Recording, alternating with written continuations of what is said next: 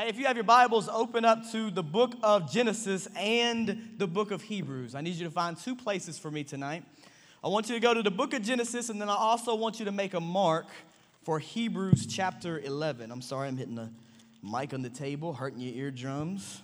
Not very nice of me. Hebrews chapter 11 and then Genesis chapter 1. We are so grateful that all of you came out tonight, that you came back from last week. Thank you for being here. Uh, my name is Daniel Harris, and I serve as the college pastor of The View. And we are a ministry, as we said last week. As you see on our social media, we are a place of imperfect people coming together to worship the perfect God. There are no perfect people here. I'm not perfect, you're not perfect. We are a place of imperfect people. But what we get to do is we get to come together and we get to worship the perfect God. There's only one name we worship here. There's only one name we sing out about. That's the name of Jesus Christ. We believe Jesus was fully man and fully God, that he died for the sins of the world, your sins and my sins. Jackson, he died for the sins of the world. And three days later, he didn't just die for him, he resurrected from the grave. That's what we believe here. We believe there's hope in Jesus. We believe that this world is fallen, but we can find redemption and restoration in the name of Jesus. And that's why we worship. That's why we sing. That's why we praise. That's why you see testimonies like Jordan Lee, whose life has changed radically. Because God uses, yes, amen, praise God. God uses places like this in order to save people and change their lives, Jessica, and it's a beautiful thing. And if this is your first time here, we are so glad that you are here. I hope that you stopped by the first time guest banner. If you didn't, right now, we had, we had over 50 guests text us last week, which is amazing. And I got a feeling that there's more in the room tonight. I want you to text guest to 901 833 7525. You can do that right now. Text guests so that we can follow up with you. We were having great conversations this past week with many students who came to the view and, and they started school last week. I know some of you have been stressed with school starting, but they texted us and we've been having some really encouraging conversations. So please reach out to us. We would love to get to know you and to share a little bit about our heart for the ministry. Now, tonight, if you're taking notes, I hope that you have something to take notes with. I'm going to move, uh, I'm going to have a, try to have a really good pace tonight. I want you to write this down at the top of your notes Elohim, part one, and then colon, power. I should come up on the screen in a minute. Elohim, E L O H I M, Elohim, part one, power. Tonight, I'm very excited to begin a two part sermon with you. Part one tonight, and then part two next week, where we're going to study the name of God, which is Elohim. And this has been something that's blessed my soul. I don't know if you've come to know this yet or found this out in your life, but God's name, Allie, God's name, watch this.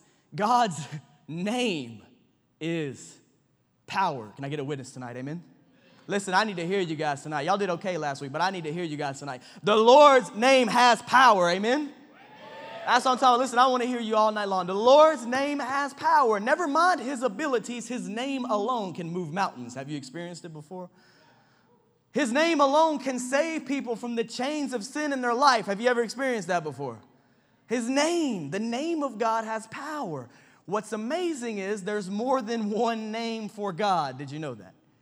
And it's not just like he has a middle name. It's not it's not just sandwiched in between there one extra name. No, God has many, many names. The question is why? The first thing you have to understand, why does God have multiple names? Here's what I want you to understand.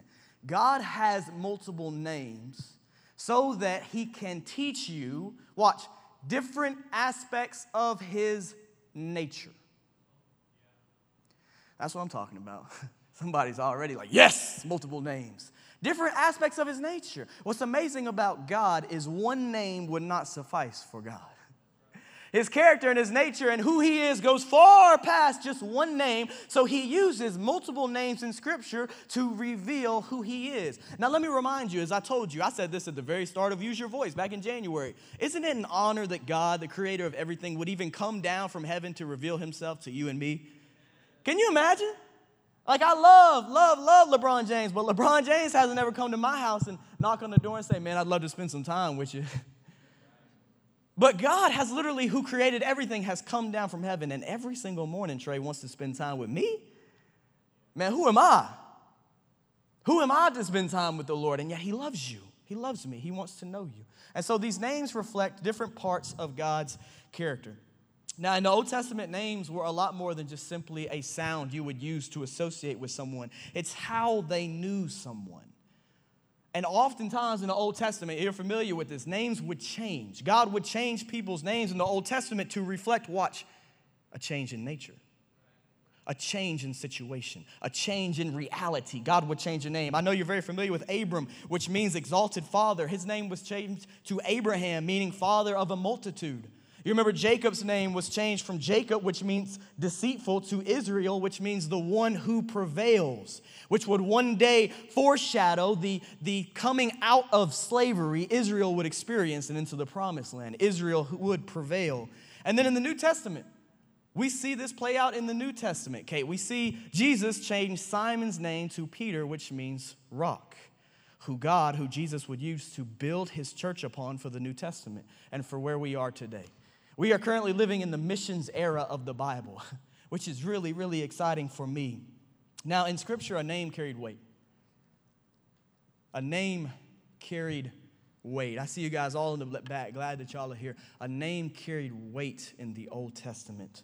So when Jesus says in John 17, verse 26, listen to this. When Jesus says to the Father, he's praying, he says, I have made your name known to the world and will make it known. Jesus is meaning more than syllables and nouns. What he's saying is, I, I, Father, have made your character and who you are known to the disciples, known to Israel, and known to the world.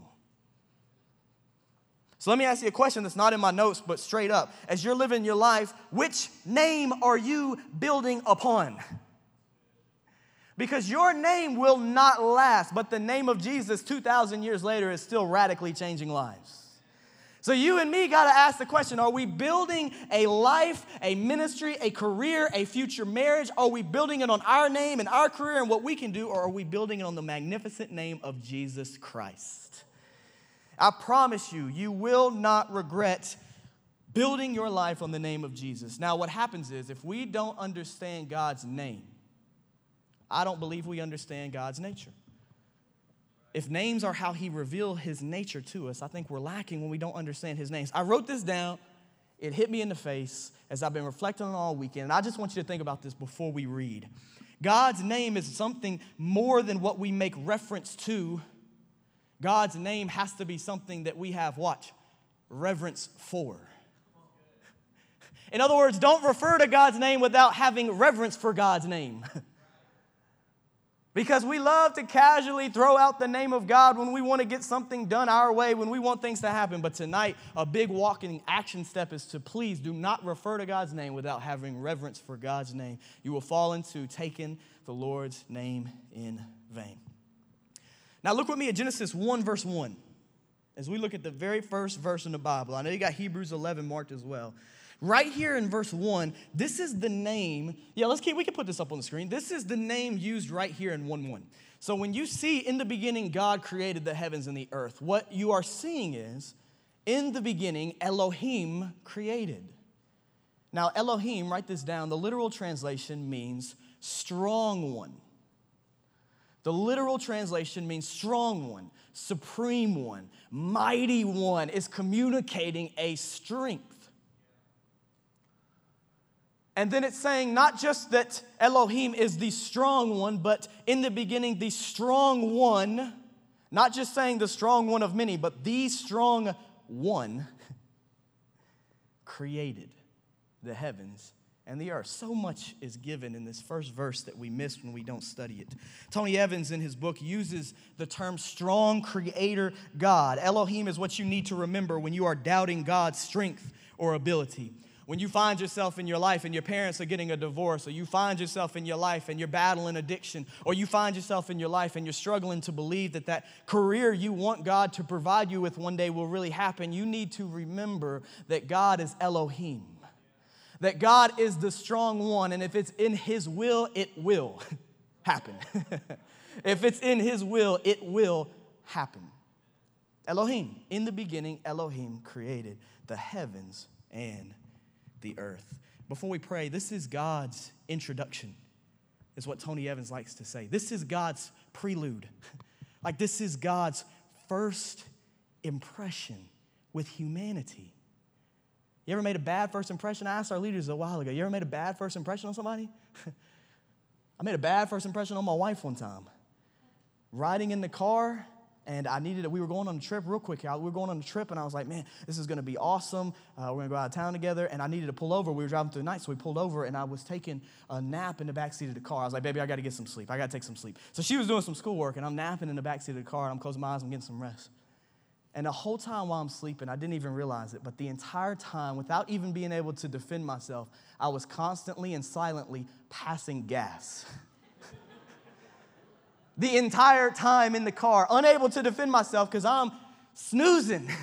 And this whole time she is looking at me like I'm nasty and I'm filthy, and it's hard to get over that impression. It's, I'm grateful she married me. right? Praise God. Thank you for staying with me.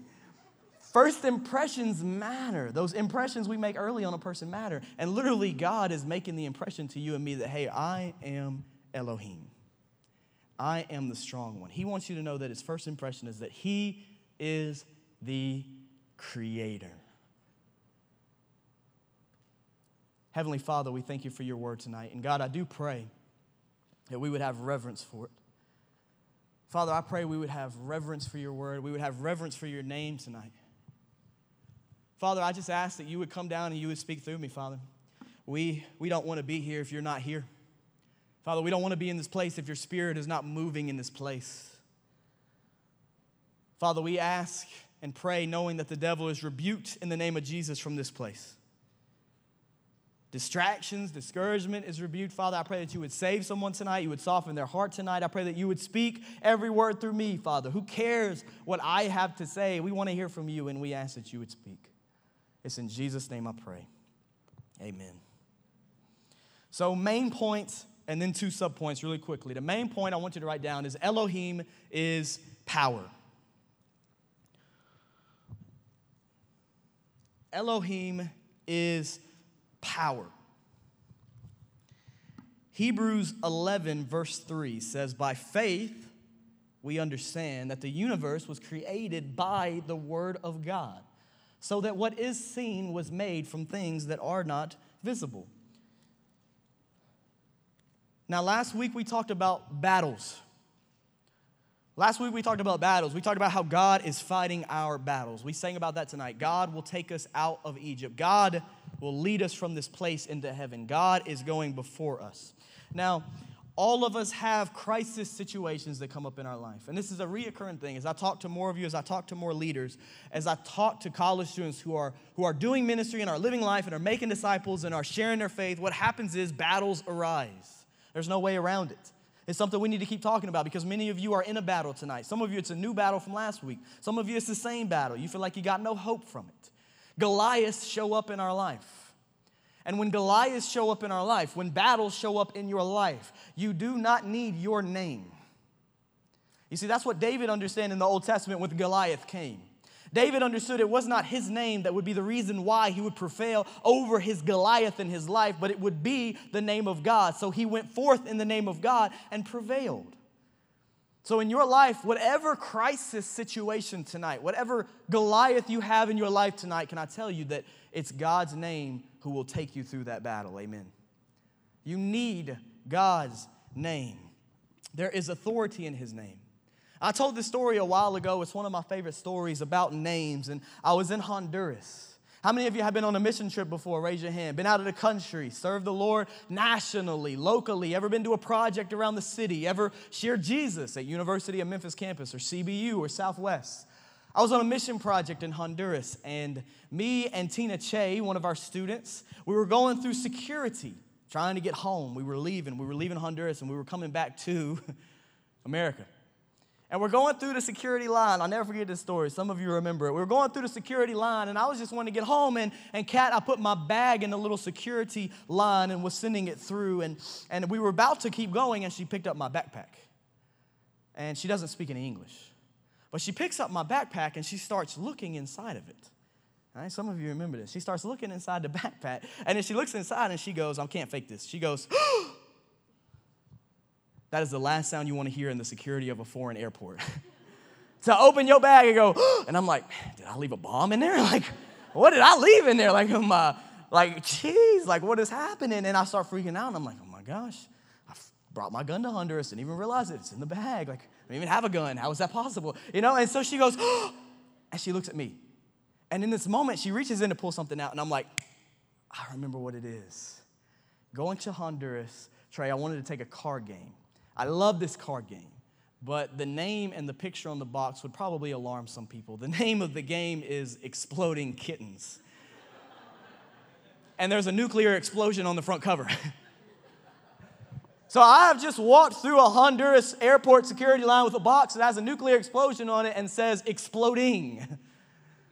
And she looks at me in this moment. She looks down and she looks up, she looks down, and she goes like this Bomb, bomb, bomb, bomb. Like she stopped mid yell to ask me, Bomb, bomb. I'm like, No, card game.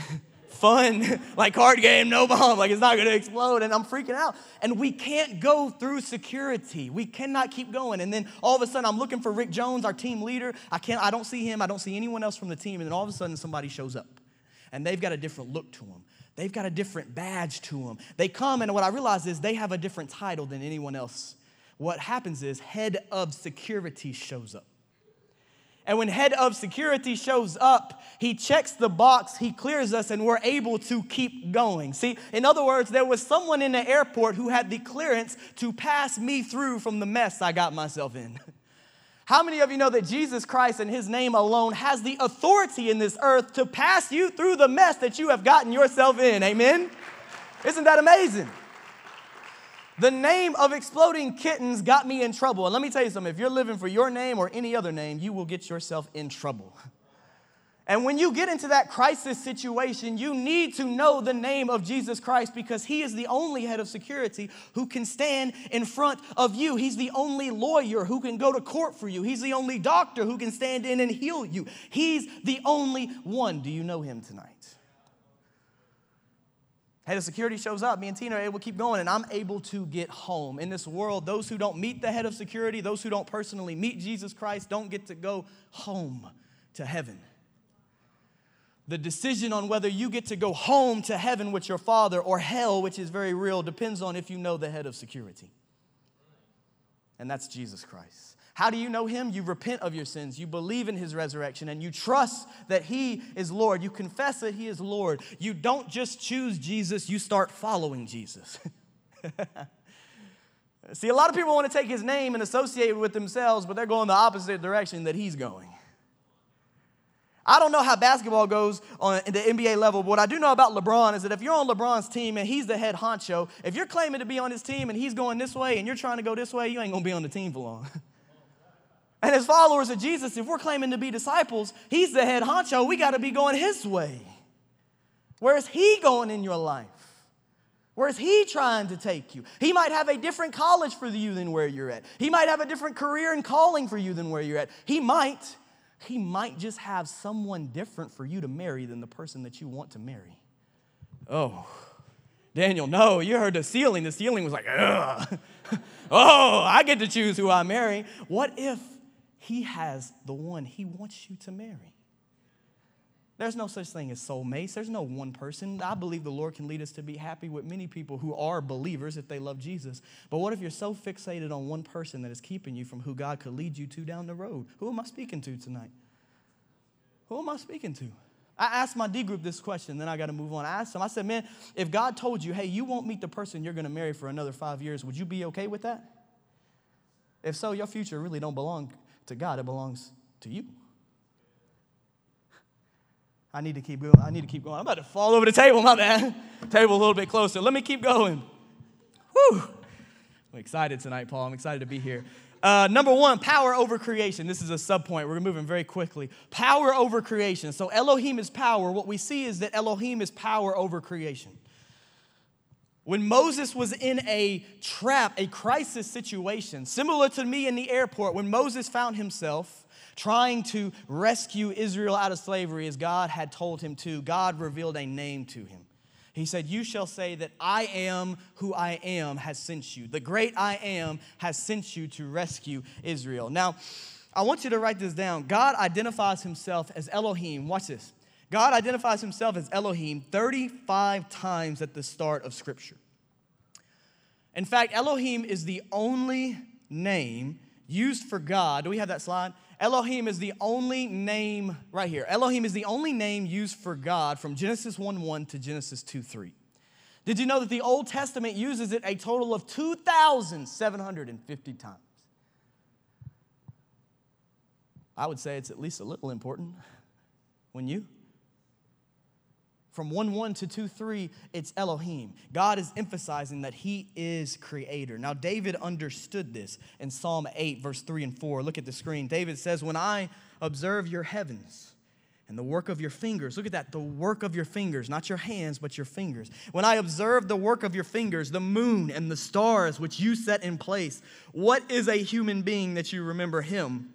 A son of man that you look after him. In other words, David's looking at the sky, he's looking at the stars, he's looking at space, and he's saying, With all this that you created, why are you concerned about my life? Out of 7 billion people in the world, and we don't even know how many people existed before that, maybe you could find a number. Out of all those people, God still uniquely and individually cares about you. That's amazing. David is emphasizing right here the same concept as Elohim that God is creator, and the work of his fingers is the best part of this verse. For example, when I was a kid, I used to love hanging out with my papa, and what we would do is watch this very quickly. What we would do is we would go to the backyard and we would play on the jungle gym. He had a swing, he had a slide, and he had monkey bars. I'm terrified of heights. I don't naturally gravitate towards the monkey bars. If you saw me on the playground as a kid, I'd go down the slide a thousand times before I went across the monkey bars. I was scared to break my leg. I was scared to go across. And I remember my grandpa in his backyard telling me, he said, Daniel, you're fine. Go, I got you. And so I climb up the ladder and I'm standing there and I look down. I don't look down again because I look down at death. And I start reaching out and I grab the poles and I start going. And I get halfway across, Delaney. I get halfway across, and then my arms, as they do when I try to do pull ups now, start shaking and they start hurting. And I start realizing, like, this is it. It's been a great eight years of my life. really lived a lot. And so I just let go. I don't know what to do. I let go. And in this moment, I felt my papa grab me right underneath my sides. And all he did, like this much, was lift up. And I was so light and he was so big, all he needed was his fingertips to lift me up. He didn't even need the full use of his hand. What David is saying is, hey, you are a creation, you are not the creator, and you are so small. You are so small, you are so light, your entire life is so light that God is so big, he can literally pick up your entire life and pick you up in all your battles and all your wars, and he doesn't even need the full grip of his hand, he just needs his fingertips. He's saying, God, God did not even use his full hand to create everything, it was his fingertips. So, how could you or I ever doubt his ability in a battle if he is that strong? What some of you need to do tonight is stop going across the monkey bars on your own strength and start realizing that your Father in heaven can hold you up through that battle. Practically, what that looks like is you need to start praying. You need to start talking to God. As Bree said, if Elohim really is the creator of the universe, why would you not talk to him? Because all things are possible through him. but you don't get to experience the miracles of what God can do until you start to know God in your personal life. What's your prayer life look like? Have you ever done any kind of prayer cards where you put Elohim on there and you pray it over yourself for the day and you pray, Elohim, be with me today. Let me experience your power. Let me experience how I can be loved and known by who you are. Are there people in your life that you have prayer cards for? Or is prayer like a side item on a meal you eat once a week or something when you get in a crisis? I can't remember who said it. Someone said prayer is either the steering wheel or the spare tire. either it's what directs you or just what you go to when you need last minute saving. That's how big Elohim is. He created every single thing with his fingertips. He is the creator. Now, this is amazing. I want you to think about this. Here in Genesis 1 1, ask why did God choose to introduce himself as Elohim? I believe there's a big reason. God, from the very beginning, the very beginning of the Bible, has been trying to get us to understand that what I said a moment ago is so true. He is creator. You and I are creation. We don't get to put ourselves in the role of the head of security. We don't get to put ourselves in the role of creator. But what did they do in the Old Testament? Time and time again, Amber, they constantly man made gods and they worshiped them. Tyler, they constantly made gods from their own hands that would always topple over gods that would fall over that really that had no power no depth to them the same thing as social media today. The same thing we worship today. They made man-made gods fernando and then worship those gods. I got to tell you from genesis 1-1 god has been trying to tell you you are not a god. You are not a creator. You are the creation. I am the god. I am the creator. Ever since the very beginning of the bible and today we still don't understand that truth you see, we don't create anything at its core. As human beings, in the Bible, creator is never associated with man or woman, it is always associated with God. Did you know that, Allie? It's always associated with God because if you think about it, we don't create, we reconfigure, we edit. You go out, you build a house, where'd you get the wood from? The trees? You planted the trees. Where do you get the seeds from? At the end of the day, we cannot make something from nothing. We're just editing everything around us. But God, the word of the Lord, when he speak in the, ver- in the very beginning, before all this was here, he spoke, and from nothing came something, and that something was beautiful in his eyes. It was us, and he sees us as valuable enough to send Jesus down to die for the sins of the world. So, for you and me, we have got to understand that from the very first verse of the Bible, the very first impression is that you are not a creator. You are the creation, and you're made to worship the creator. And worshiping the creator is the greatest joy of your life. God is teaching us from 1 1 that He's not a tree, Paul. God is not the sky. God is not a river. We're going to talk about this more next week. God is not just an energy source that you feel that gives you emotions. God is not just the, the loud music in here or the lights. God is not this creation. He is above it, He is over it, He is in charge of it. But as humans, we still don't understand that truth. Because what we do is, watch, we do it all the time. We take the attributes of this world, the sinful attributes of this world, and we display them unto God, Seth. You want to know at its core? That's why we have a hard time trusting God. I see you guys in the back. The reason why we don't trust God is because we don't see Him as trustworthy. Why is because people in this world, people will give you a reason not to trust them. Family will give you a reason not to trust them. You stay around yourself for a little while and you will give yourself a reason not to trust you. Am I right? The longer I'm with me, the longer I realize I really should not trust me. And what happens is God, who has never, ever, ever, ever, ever, ever, ever, ever given you a reason not to trust him, yet you start believing the lie Satan is telling you that God is just like this world, God is just like these people, and you start believing that God is not trustworthy. And then all of a sudden, you don't give God your future because you're holding on to it because you're scared of God, what God might do with it. So at the end of it, do you view Elohim, the creator, as trustworthy? Or has Satan lied to you? Remember what he did in the garden? Don't act like we've forgotten. All of humanity is forgetting and forgetting and forgetting what God did, what Satan did. In the garden, Satan convinced Adam and Eve that God was keeping something what? Good from them. The devil came in in Genesis 3 and said, Hey, God's keeping something good from you. When in reality, was God keeping anything good from Adam and Eve? No. Look at this world.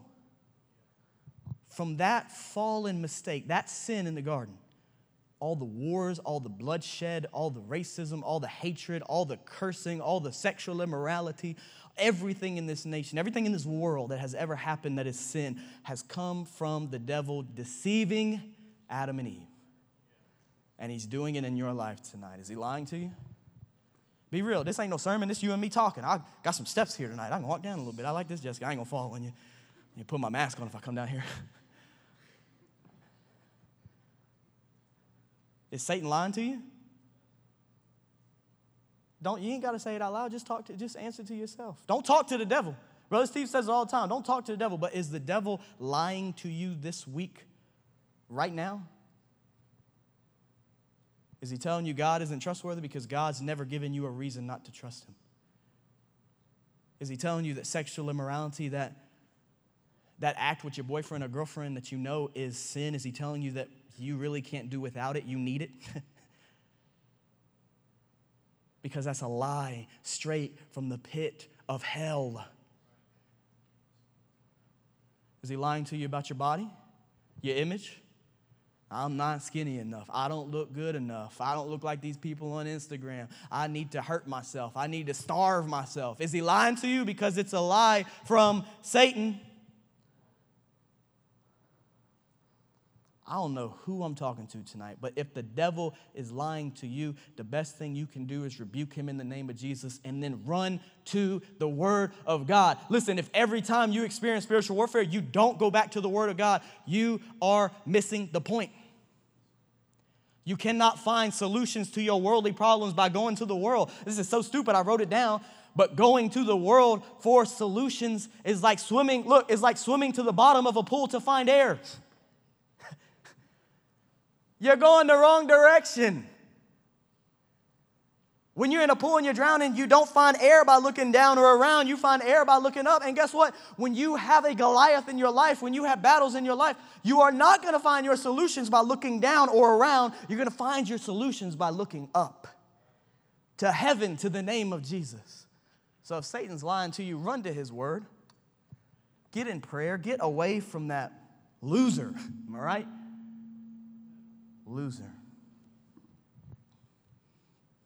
Elohim is huge, is over this world. Number two, power over time. What we learn about Elohim from the very beginning, I hope that you remember that. Take that with you. Please implement that in your week somehow this week. Do not worship creation. Do not do what they have done in the Old Testament. Do not worship your boyfriend or your girlfriend. Do not worship sexual immorality. And I, I can sense in this room that's so thick and that's so heavy, that's hitting somebody right in the gut. sexual immorality for somebody in here has been a battle that you are tired of losing. You will never conquer it no matter how many times you go over it and over and over it in your mind. I don't know who I'm speaking to, but you will never win it on your own strength. You're going to continue to lose and feel beaten up until you run to God's word and prayer. You'll never beat it. You need the Holy Spirit. You need accountability in your life to overcome that sin. And if the Lord's talking to you right now, find someone to be accountable to who will ask you hard questions about your life. Power over time. Tony Evans, I love this quote. I'm trying to understand it. But what he says is when you or I discuss the concept of time linearly, excuse me, we cannot fit God inside it because God exists outside of time. The only thing we're aware of that exists outside of time is eternity itself. So God is not limited by time, but lives in eternity. I love the last thing he says. He says, Time is a constraint with which we battle, but is not a problem for God. John 1 1 tells us that in the beginning was the Word the Word was with God and the Word was God. In the same fashion that when you see Genesis 1 1, you can safely say, In the beginning, Elohim created. When you see John 1 1, you can safely say, In the beginning was Jesus Christ. And Jesus Christ was with God. He had perfect fellowship with God, and Jesus Christ was God. In other words, He is fully God and fully man. It is through Jesus Christ that all things were created through Him. All things were created through Jesus Christ, and all things were created also for Jesus Christ. That means that Jesus Christ, watch, owns time. I don't know how to understand fully the Trinity. I don't know how to fully understand that God exists in eternity, that He's just as much here. What I do know is that God doesn't have a yesterday or a tomorrow. I don't understand it, but all of it is present for God. That's why He's the ever present God. So if you're worried about tomorrow, if you're sitting here tonight and you're stressing out about tomorrow or this week, you realize that God is already there. God is already in your tomorrow. So what are you so worried about? Time belongs to Jesus Christ. What's amazing, I mean, latch a hold of this, guys. This is so important. If there was a time that Jesus Christ did not exist, that would mean that time is over Jesus. But since Jesus Christ has always existed, Jesus Christ is over time. Which means, watch, Jesus Christ does not answer to time the way you and me do. Time answers to Jesus Christ. I talked about LeBron. He's had a phenomenal 17 year career. At some point, he's got to retire because Father Time is undefeated. You cannot play forever, and for you and me, we cannot live together on this earth. We will answer to time at some point. But Jesus doesn't answer to time, Jesus is outside of time time will answer to Jesus. But what the, sor- the sorriest part of Christianity sometimes is that most of us fear time more than we fear Jesus Christ. Some of us are more afraid of being single at 25 than we are of proclaiming Jesus with our life.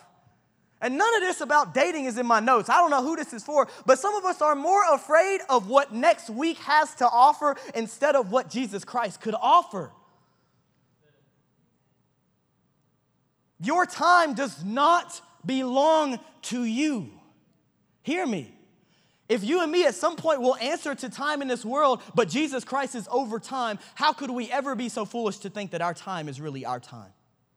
That's why when Jesus says, Go, therefore, Matthew, and make disciples, baptizing them in the name of the Father, Son, and Holy Spirit of all nations. That's why when Jesus says, Go and worship me, praise the Father, give glory to the Father, you need to fast, you need to pray, you need to spend time. When Jesus tells us these commands to worship only God, it's because He's in charge of our time.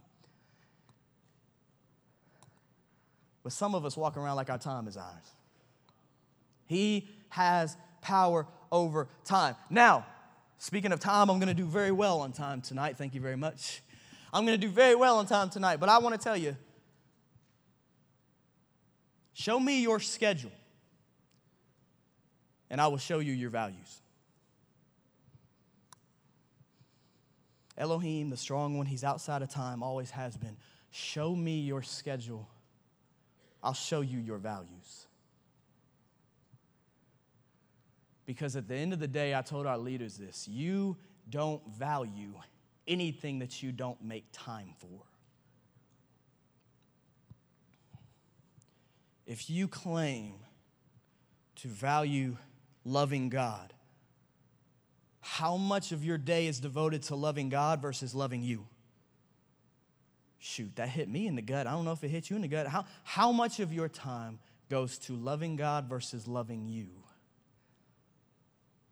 If you and I really claim to love people, how much of our time is geared towards actually doing ministry versus just doing what we want to do? If we really value sharing Jesus, why have we allowed a pandemic to put sharing Jesus on hold? You tell me. And then, if we really value making disciples, are we making disciples? Some of you are perfectly equipped and trained to lead a D group, to lead two or three people through the Word with this Bible right here. We had a girl watching our live stream. Shout out to her. She saw the Bible I was using and ordered it on Amazon. It's a disciple Bible, ain't nothing special about it. It has a reading plan inside of it, and you do it with a D group. You listen to Brie Kellum. She talked about a D group with my wife. My wife is an amazing discipler. Discipleship changes lives. You could be in a D group like this, but really, there's a lot of you who are perfectly equipped and capable to lead a D group, but you're not, and that's a shame.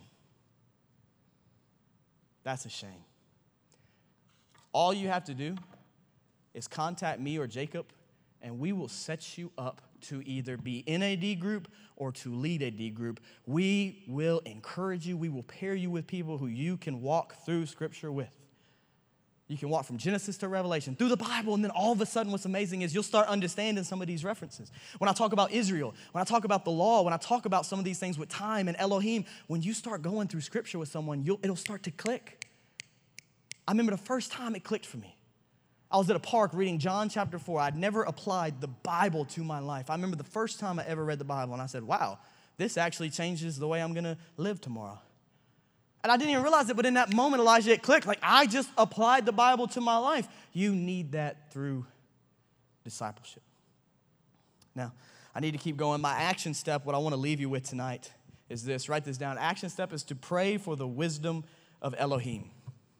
What I believe we should do from this sermon, a lot of theology and a lot of core truths about God's nature and God's character, practicality. What I believe we should do is we should pray for wisdom of Elohim. And I want you to write down Proverbs chapter 8. This is one that I had in my reading. Write this down in your notes Proverbs chapter 8. An amazing chapter in the Bible. And what it does is it gives us more insight into really how God created everything in the beginning, when He spoke, what it was like. Starting in verse 13. Verse 13, listen to me if it's not on the screen. To fear the Lord is to hate evil. I here it is right here. I hate arrogant, arrogant pride. This is wisdom talking. I hate arrogant pride, evil conduct, and perverse speech. I possess good advice and sound wisdom. I have understanding. I have strength. It is by me that kings reign and rulers enact just law. It is by wisdom that princes lead and do nobles and all righteous judges. Wisdom says, I love those who love me and those who search for me find me. In other words, the wisdom of the Lord isn't far, but you're going to have to choose in the morning to start finding wisdom from the Lord and stop relying on your own experience. With me, wisdom says, are riches and honor, lasting wealth and righteousness. My fruit is better than solid gold, and my harvest than pure silver. I walk in the ways of righteousness along the paths of justice, giving wealth as an inheritance to those who love me and filling their treasures. Look at this in verse 22. The Lord acquired me at the beginning of his creation, before his works of long ago. Just listen, zone in here. Please don't, don't zone out for the scripture right here. I was formed before ancient times, from the beginning before the earth began. Wisdom was born when there were no watery depths and no springs filled with water, before the mountains were established. Prior to the hills, I was given birth. Before God made the land of the fields or the first soul on earth, I, wisdom, was there when He established the heavens, when He laid out the horizon on the surface of the ocean. God, the strong one, the creator, spoke from His wisdom and created. So, practically, take all that and now ask the question when you make decisions in your life, do you make them from your wisdom or do you make them from the wisdom of God? Tell me what would happen if each day you prayed and said, Lord, give me wisdom as I make decisions today. Lord, don't allow me to make decisions today that are rash, that are not in accordance with your word. Don't let me steer the ship. Don't let prayer be the spare tire. Let me be guided by your spirit. What would happen? Two things from this, two action steps from this week. The first one I wrote down is that those who have wisdom share it.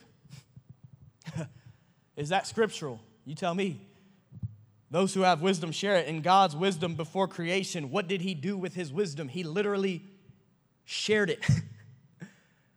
like, besides the Father, the Son, and the Holy Spirit, He literally created us so that we could share in His wisdom and in His creation. Isn't that amazing? Those who have wisdom share it. Do you ever call someone up in your life and say, Man, God put something on my heart, I want to share it with you? Do you ever do that? It'll change somebody's life. Look at me, I'm so serious. If you would pray for wisdom and pray for someone to encourage and call them tomorrow, you could change somebody's entire week. Those who have wisdom share it. And then this last one is those who have wisdom manage time well. What we see ever so clearly in creation at the beginning is that God created in six days and he rests on the seventh. I'll tell you what, God used his time well. Jesus used his time well. Your mornings, how do they start? Are they rushed? Is it just trying to get out of the door because God wants your mornings? What do you do during the day? Who do you live for? And how do you end your night? Does it end when you go to bed with sin, with darkness, or does it end with thanking God for what He did that day? Let's all stand up.